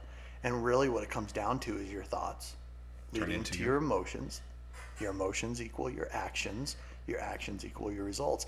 And so, if you can't get your thoughts in line, and then get your emotions straight, you'll never act You'll never create and you'll never bring success. And I think that's what a lot of people are missing. They're not missing the, the, the skills. The mechanics. A lot of the mechanics are already, they already know them, but they just, they're missing the, the emotional tune up that they need every day in order to be successful. Because I've had, Man. I've been rich and I've been poor, dude. Rich is much better. Yeah. And you put it in a good way on one of your other podcasts. You said, you said there's hard, right? You, there's, it, you can, it's hard to be fat. Yeah. It's hard to be skinny. Yeah. It's hard to be rich. Yeah. It's hard to be poor. Pick your hard. Pick your heart. And I can't remember, I don't know where you got that from, but I heard it on one of your podcasts. And I'm just like, dude, that makes perfect sense to me. All of this shit is hard. Yeah. So it's hard Might to, well pick one. to be late on your mortgage. Yeah. But it's also hard to cold call and make money. Yeah. And so pick your hard, right? right. yeah. Right. Well said. Well said. I That's needed this tonight, man. I've This been is like, good. oh, I'm like caught right between two places in Utah and Florida, and it's like, oh, that transition mindset, you know? Well, what, let's talk about that. So you decided? You, oh, no, no, I, we, got, we can't. You got so, so much I want to unpack There's with so you, brother. much. So much. Um, I want to talk about the Clozer Cult, um, and the reason that I was talking about real estate being successful in real estate and the, the national average of what people are doing. Um, Alma is not doing that. He is closing regularly still. He's still doing business. You're still showing up. Still showing up. And Yep. to a point where now you've created an organization to help others get to the point of realizing that the thoughts become actions and actions become results. Right. And you're doing this at a, at a high level, and that's the the Clozer Cult. You have your own podcast, which by the way you should listen to. Absolutely. Will. Yeah, some good stuff You on want to there. give a plug real fast? Yeah, it's just it's just uh, just go on any of the platforms and it's Clozer Cult, C L O Z E R C U L T. I did Clozer because I didn't want people to think it was Closer Cult. Yeah. You know what I mean? That mean? could get confusing. Yeah. So I wanted everybody to know it was Clozer with a Z. It, it identified perfectly. Unfortunately, all those I have all those platforms, and um, it, uh, it it really was a calling. One night I was up at Louis um, Louis' cabin, and I was doing breath work one night. My our friend Louis Hamner, and um, I'm trying to figure out what to do with my life because I've been selling real estate for almost 20 years. I know it like the inside of my freaking backside of my whatever. Okay. And I, I just know it in and out. I've almost mastered most of the processes in, in selling homes. And so I'm like, okay, the next, I know the next level of homes for me is high level investing, right? But I'm like, I have all this knowledge and my calling is training, mentoring. That's my calling. And so I like to train rooms of people, and I've been had the, ability to do that over these last couple years. But it all started with this one thought of of being in a closer. Everybody calls me the closer. I had a closer license plate and all this stuff, right? So everybody's like, "Oh, you're the closer, right?" Because I could get on the phone and set, you know, two to three appointments out of every five people that I talked to. Just ridiculous numbers, stupid, stupid numbers. And I, I refined that from setting one appointment out of every 100 people I talk to. So I used to set, it would take 100 people. now I'm doing it, you know, I can, and I can still do it to this day. We could get on the phone. I've done it many a times in front of audiences and stuff like that. And I could literally get on the phone and just set appointments, cold calling people. So let me just stop Alma here for one second. Getting on the phone and talking to a complete stranger about the largest financial decision of their life is already stressful. Sure. It's already stressful. Alma does it in front of a room of people. Like he's putting his money where his mouth is. He's just like, watch this. And he gets on the phone. And I've prospected in front of my team and in front of other agents as I've been coaching. And it's a little nerve wracking because they're they're listening to everything that you say and your um, ability to overcome objections, your Well, ability I'm, to. I'm back connect. asswards though, man. It's nerve wracking when I do it alone in my own quiet. What? Yes. So he gets on the phone and he gets these people on. But when I'm in front of a room with two, three hundred people, it's not. it's easy. I 100% identify with that. Do you? When Yeah. I was a baseball player. If you put me up for lead off at an inning, nobody on, nobody out, my batting average was shit. put me on two outs in the bottom of the ninth, Yep. no problem. I'm your Boom, guy. baby. Yep. Wow. yep.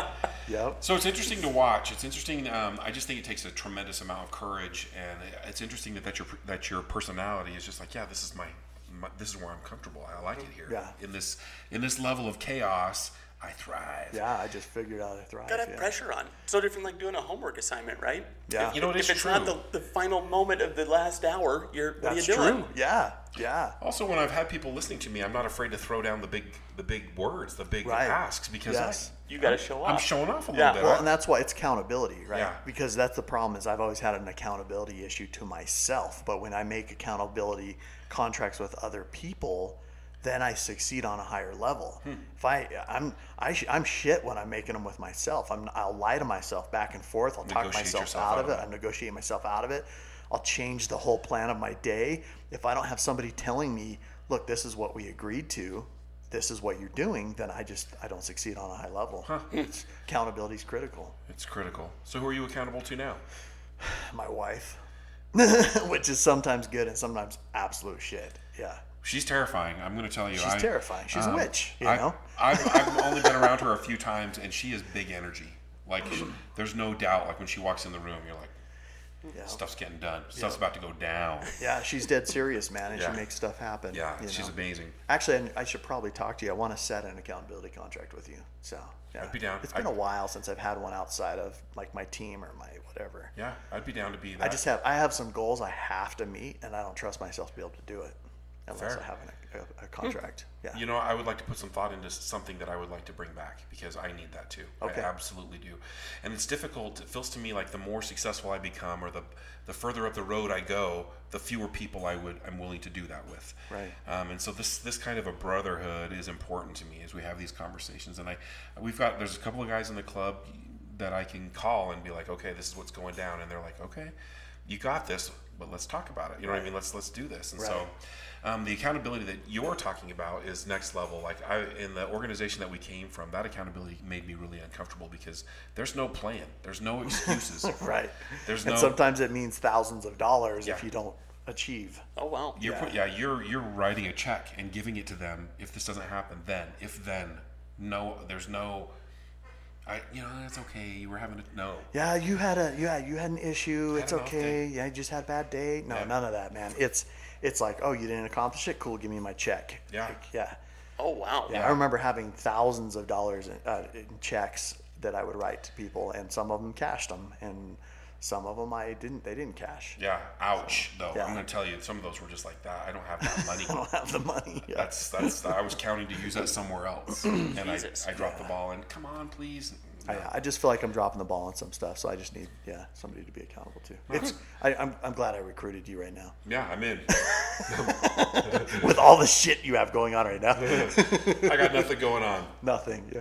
Oh man, um, you know, can I just really quickly? I'm going to say in three days, no, two days, we're going to feed 3,100 families here in Utah. Wow. And Alma, I'm just I'm throwing this kind of it's like a reverse, like humble brag, but Alma showed up and he's delivered meals. You've done Oh yeah. this before. Yeah, several years. Yeah. several years in a row. And uh, there's one year he did a video of like a, a really amazing experience that he had, and I've used this video a few times because it is really what it's about. It's it's about that connection. It's Yeah. about meeting these people and on and in their home. Yeah. And loving on them. Yeah. Like and it was it was cool. I'm glad that you've had a chance to be a part of of this adventure that I've, I'm doing. It's kind of you know it's it's just as much a, a gift to me as it is to the people that are receiving it. I think. Right. you know and if you look back at the times when you've had service in your life or somebody's really come to your aid or i remember that when we were kids and just didn't have food didn't have christmas whatever Someone and people came to our aid and, and bought us christmas or paid for our food or whatever. And uh, i remember that feeling because it was a lesson learned and it was also like a determination that i'm never going to feel that you know? I don't ever want somebody else to feel that way let alone my own children you know? And even still, um, I remember the gratitude I had for those who did serve me. Oh, totally. And I, I think that's a good feeling, like going to know that I've made a difference. Like, Yes. This is something that when this little boy grows up, he will remember today. Yeah. He won't remember what he got for Christmas. He won't remember, you know, his first day of the third grade, but he will remember the day that Alma Merrill showed up with a box of food and dropped it right in their house, and there was a pumpkin pie and the whole thing in there. It's patted him on the head and walked out. Yeah. yeah, It was total stranger. Like, what just happened? Yeah. That's cool. I'm, I'm glad that you're a part of it. Yeah, it's it's happening, and um, but after that, I got nothing going on. Good. Let's let's sell some freaking houses, man. Let's do some work. oh man, good stuff. Well, so now we have we're to the point where we've accumulated this tremendous um, wealth of knowledge. This we've uh, we've had the false confidence, and then we had success. Now we've built real confidence, and now we have these models, and you're you're sharing this with these other agents. Right. And the Clozer Cult, the podcast. What else? Like, what else is happening with this? So Clozer Cult is, and and you know, a lot of people are like, oh, are you a coach? Do you coach one on one? I actually don't do one on one coaching. I train many at a time, and I do. I'll train brokerages and and groups of of brokerages, and so I mean, there's been times when I've been I've trained, you know, from brokerages, you know, 12, 14 different brokerages, and or sometimes bigger, you know, more, you know, different types of brokerages, but. Um, it's the methods that I use are primarily on yes yes I talk about mindset. I talk about developing skills um, and then actually executing on those things. But I don't just talk about it I actually do it. And so that's what sets I think me a, apart from any of the other coach slash trainers out there with the exception of Ricky Carruth which is amazing he's awesome he, he he will do some of those live calls and show the stuff. He'll put the proof into the pudding. I would say the difference is is that I teach people specifically how to do it quickly and effectively execute right now instead of taking 10 years to learn it. Hmm. I teach people, you know, Tony Robbins talks about modeling and he says, "Look, you can go do something that I do like that. You don't have to learn it over the last 25, 35 years like I have. Yeah, if I that. tell you how to do it, model it, do what I tell you to do, and make it happen. And so that's what I tend to do on the Clozer Cult side is that I teach people look, this is your tone, this is your rate of speech, this is your response, this is your script.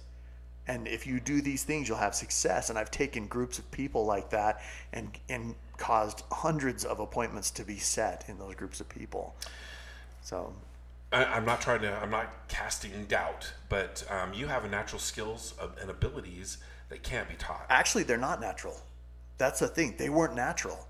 When I first started this, I would set one appointment for every 100 people that I spoke to. So every single one of these skills were learned. It wasn't natural. Hmm. Do I have a natural ability to communicate with people? Maybe a little bit because of all the shit I had to do. But again, I had to learn how to talk to people too. Hmm. When I was a kid and I couldn't read and I couldn't write, and I had to get around situations or manipulate the way people wanted me to respond. And maybe that helped, but it wasn't natural. That was also learned. Hmm. It didn't come to me. It's the biggest sign of somebody know? that actually knows what they're talking about. Is to be able to take 25 years of figuring this out, and I'm going to give it to you in one sentence. If you just follow that one sentence, I promise you, it's going to it's Yeah, going to work. do it this way. Do it this way. Yeah, do likewise. Right. Yeah, yes. It's a big deal. That Einstein said that. Really? You know, to, if you truly know something, you can explain it very simply and very pointedly. Yeah. Yeah, well, the, it reminds me of like Elon Musk, right? He's in this, he's in this interview. Maybe since you guys have seen it, right? And he's, and he's talking to this guy, and they're out with the rockets. Do you remember? Yep. He's out in the rockets, and this guy goes, "Okay, so you use this uh, cooling method for the stage whatever rockets, right?" And he goes, "Yeah." And he goes, "So you also do that with the main thrusters too, right?" And he goes, "Well, no, actually, come to think of it, we don't do it that way. But actually, That would make it better. I think that makes makes more sense. I think we're gonna start doing it that way. And I'm like, real life. this suggestion live, and he changes this entire. The, that same guy went back a year later, year later, and and, he's like, it. "Yeah, totally, best idea we've ever had on, not in the room." and, and, and literally, you suggested it while we were live on camera, you know. But it's that's a token to Elon Musk's ability to go, hey, I've been wrong in the past. I'm sure I'll be wrong again in the future. Guess what? I'm okay being wrong, and this is the way to do it. And so I learned that, you know, one of the great things that George Morris taught me too is he said, it's okay to be wrong. Just seek truth. Yeah. Don't don't keep being wrong. Don't keep being wrong. If you find truth and you find what actually works, go use that thing, you know? And so the Clo- Clozer Cult is really just an organization surround, uh, basically encompassing all of those things that I've learned over the last almost 20 years and then just putting them to play. Like, I can't teach you about investing. Okay, I'm not very good at it. Okay, but I can't teach you about uh, paperwork. Right? I can't. You know, I have a buddy who owns real estate B school. Right? And, and Lars Hedenborg, and he just, he knows business of real estate, numbers, figures, all this crap. Those are the types of people that do that stuff for me. I can teach you how to say and and speak to people that causes them to feel rapport, feel better about working together, reduces their risk of working with you and saying yes to your invitation to come meet with them. So the market that, um, just to be clear, the market that we've just come out of, uh, and we will be going back into, a lot of people were selling their homes on their own. They could just put up a sign in their front yard, Yeah. and they could sell the home, and they didn't understand the value of hiring a professional to represent them and all of that part. I'm a huge believer in. Um, if I'm going to fix my motorcycle, I'm going to hire the right guy with the tools. You know what I mean? And I feel that way about real estate, uh, doctors. It's it's it's a no-brainer for me. Yeah. Um, but the people that you're calling, they don't have that perspective. They believe that they're doing the right thing by saving money and by um, selling the house on their own, and they don't need representation. And so you are calling someone that has the mindset that you are not of value. Right. Um, and so, and he's doing that in front of hundreds of people. Think about the marbles it takes to get to do that. I, it's amazing to me.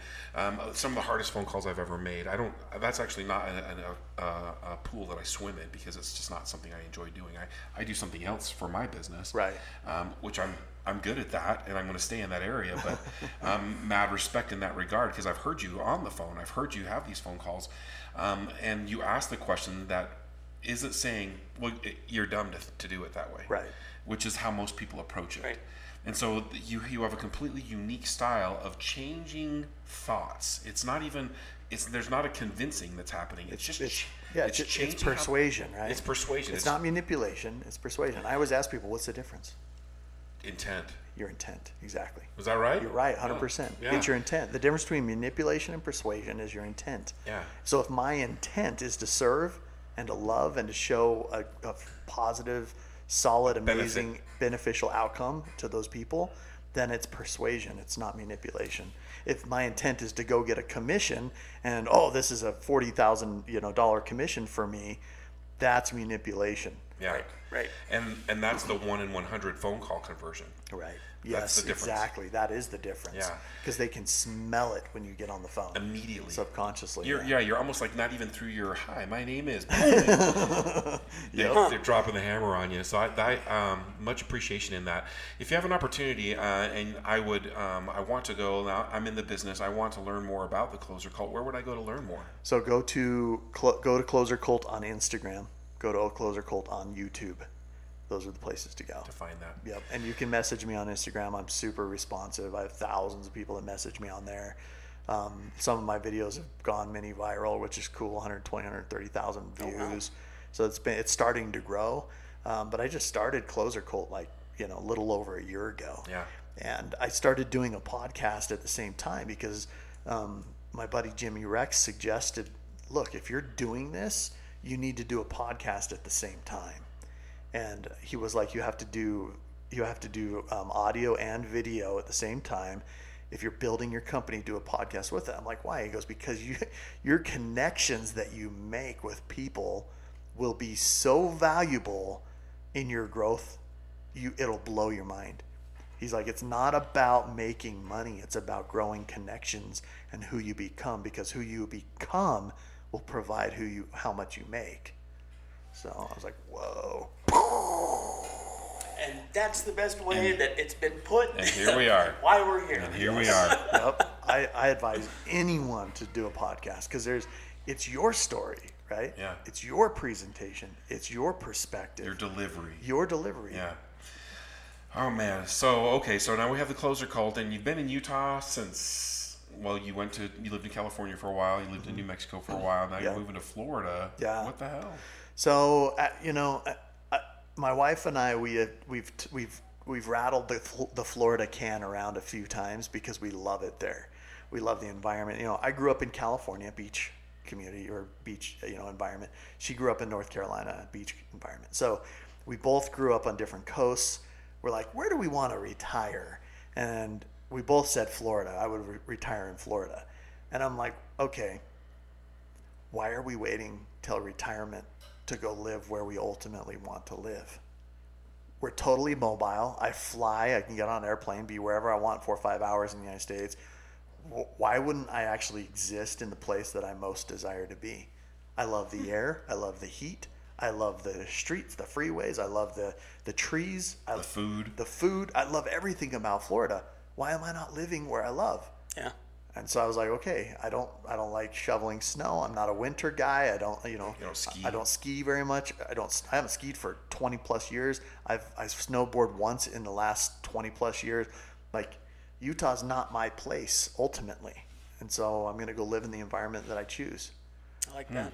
Yeah. So we're selling. We put everything on the market, dude. I've sold up all the cars I didn't need to drag across the country. I've sold everything that I don't want to take with me, and the house is on the market. And so, if you know anybody who wants a two point two million dollar property in Draper, let's go.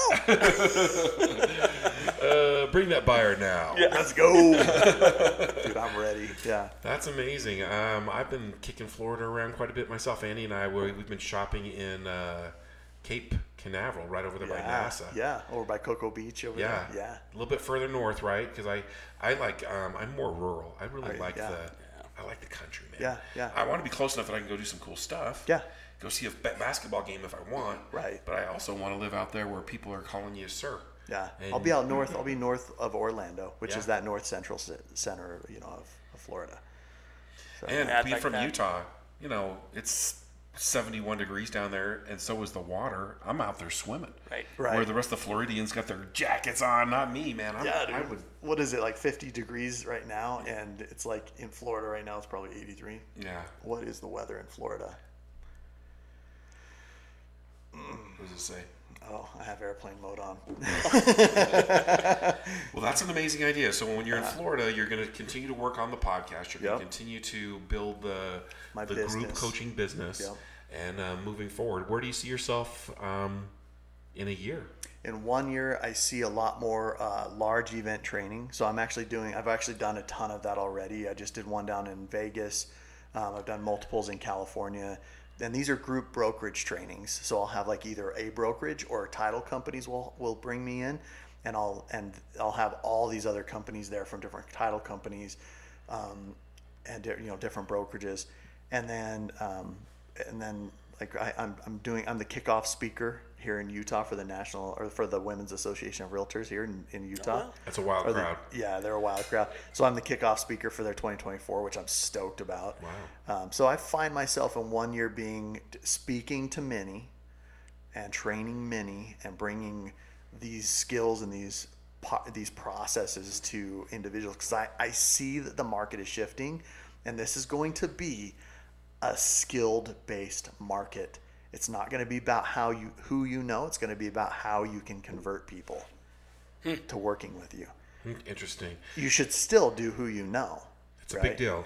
But you need, if your SOI is drying up, this is why you need to learn the skills in order to be able to convert people you don't know to buy real estate. As an outsider, that makes perfect sense. I mean, people aren't talking to each other anymore. It's that's going downhill. Yeah, And it yeah. is more about function and, and what you can do and how you're going to help. Yeah, and because and here's the thing: people are always getting married, they're always getting divorced, they're always losing a job, they're always getting a job, they're always moving, they're always moving into town, they're moving out of town, right? People are always adjusting their lives, so real estate will always be sold in any market. It doesn't matter, but you won't know every one of those people, and the the percentage amount of people that are doing those things has changed. And so you have to be able to be skilled enough to get on the phones and put yourself in front of those transactions, whether you know them or not. And if you're doing that, and their brothers and sisters who used to be in real estate aren't calling them and aren't doing that, then you're going to be the one that they choose. Every single person that I have listed has a relative, a brother, a sister in law, an aunt that's a real estate agent, and they work with me because I'm the one who put myself in front of the transaction, not them. Makes sense. Makes perfect sense. Man, I need this. I need this tonight too. This is good stuff, brother. Thank you. Um, five years. Where do you see yourself in five years? Uh, five years um, will be wow. That's going to be cool, man. I'm excited for five years. So ultimately, I'll have my my property out in Florida. Um, it'll be what I want it to be, as far as how it looks and how it feels. Um, I'll, I'll have my friendship group. Clozer Cult will be on a much greater level and grander. Thousands upon thousands of people attending the events, um, and. Uh, that will be i will feel amazing at that point like we're seeking feelings right Mm. we're seeking we seek moments like if we look at all the most important experiences in our life they happened in moments Yeah.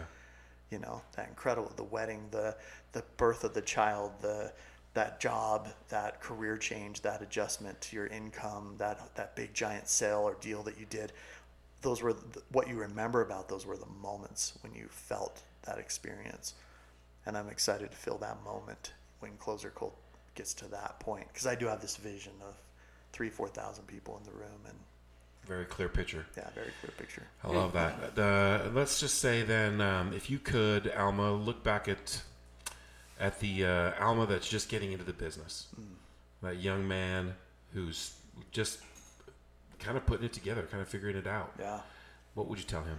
Oh man. Um, first of all, don't be so serious. don't be so serious. Calm down, bro. Calm the freak down. Yeah. Yeah. I remember getting lightheaded thinking about how much money I was going to make on a deal, right? Yeah. If you can change and adjust the way you think about the deal, it's not about you. So stop being so serious. Yeah. Be their friend, be their confidant, help them, serve them, and then let them close the deal and then collect your commission when it's done and count it after. You know, I used to get so freaked out when I would do a deal and I'm like, oh, dude, this means 10 grand. That would pay my rent for whatever, right? You got to cut that off. You have to be unattached to the outcome of every deal. Once you get to that point, your, your business will explode. Hmm. Man, and that's true in everything. Yes, That's, that's yeah. true in every area. In your coaching business, in my and Thanksgiving's Heroes, the minute I get out of that space, Yes. shoo, away we It go. explodes, yeah. But then I keep coming back, and no, well, you know, I'm going to negotiate the price of the boxes now, and that doesn't matter. Shoo, Off we go. You know what I mean? Yep. It's this crazy um, Energy. energy of consciousness and, and and manifesting, and it just flows in, and then I close up, and then it opens up again, and that's amazing. That's Yeah, what would our wives say? You need to get in flow or something, or in state. get in the vortex. yeah, get in the vortex. Yeah. yeah. Uh, so uh, that's all all good things. Now, as we're kind of bringing the podcast to an end, we've talked about a lot, a big range of things. What is something important that we haven't talked about that we need to know about Alma? Uh, I don't know what most people know. And what I mean by that is like I I am not I'm not as big as everybody thinks I am. I just speak some truth, not all truth. I don't know how to do everything. And I think that's important to know that you don't know how to do everything. And that if you're good at something, exploit the shit out of it. Be good at it. Be good as fuck. Yeah, At, be the at what you're good. Be the best at what you're at. Yeah. Like I, I remember I was like uh, I'm- I'm thinking I was over overthinking clozer cult right, and I'm like okay I need I don't, I'm not very good at this or this or this right, and I'm like I don't really have to be good at those things. That's not me. That's not what it is. Clozer cult is not everything. It's just something. Yeah, a thing. It's a thing. It's Yeah. not everything. Yeah, yeah. And so I'm not I'm not going to teach people how to flip houses and work with buyers, right? I hate fucking working with buyers, dude. like my center, I let my wife do it. She loves it. She's amazing at it. So just I would say I would say that's something that I think people need to know is that I don't know everything.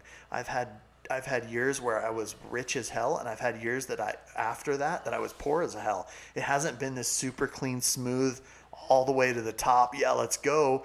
it's been like a challenge learning this stuff and digging through this shit. Yeah. And you you refine yourself and change yourself every few years into someone new, and it enables you to open up this new space of knowledge.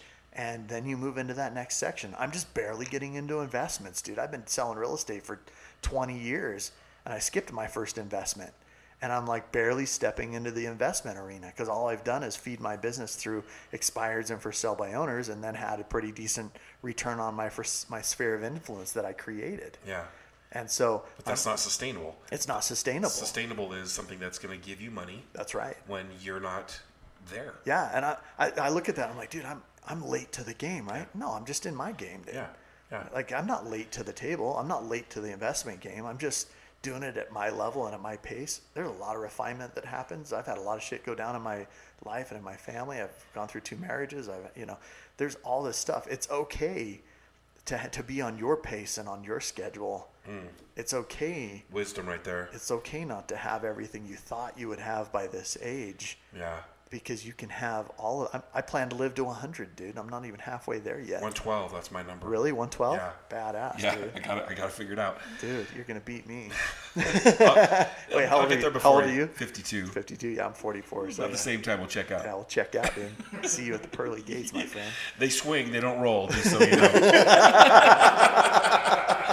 oh god, that's good. That is good. Well, how um, how my you like the, uh, the last point? You're talking about comparing, criticizing, and judging. These are the words that we've used.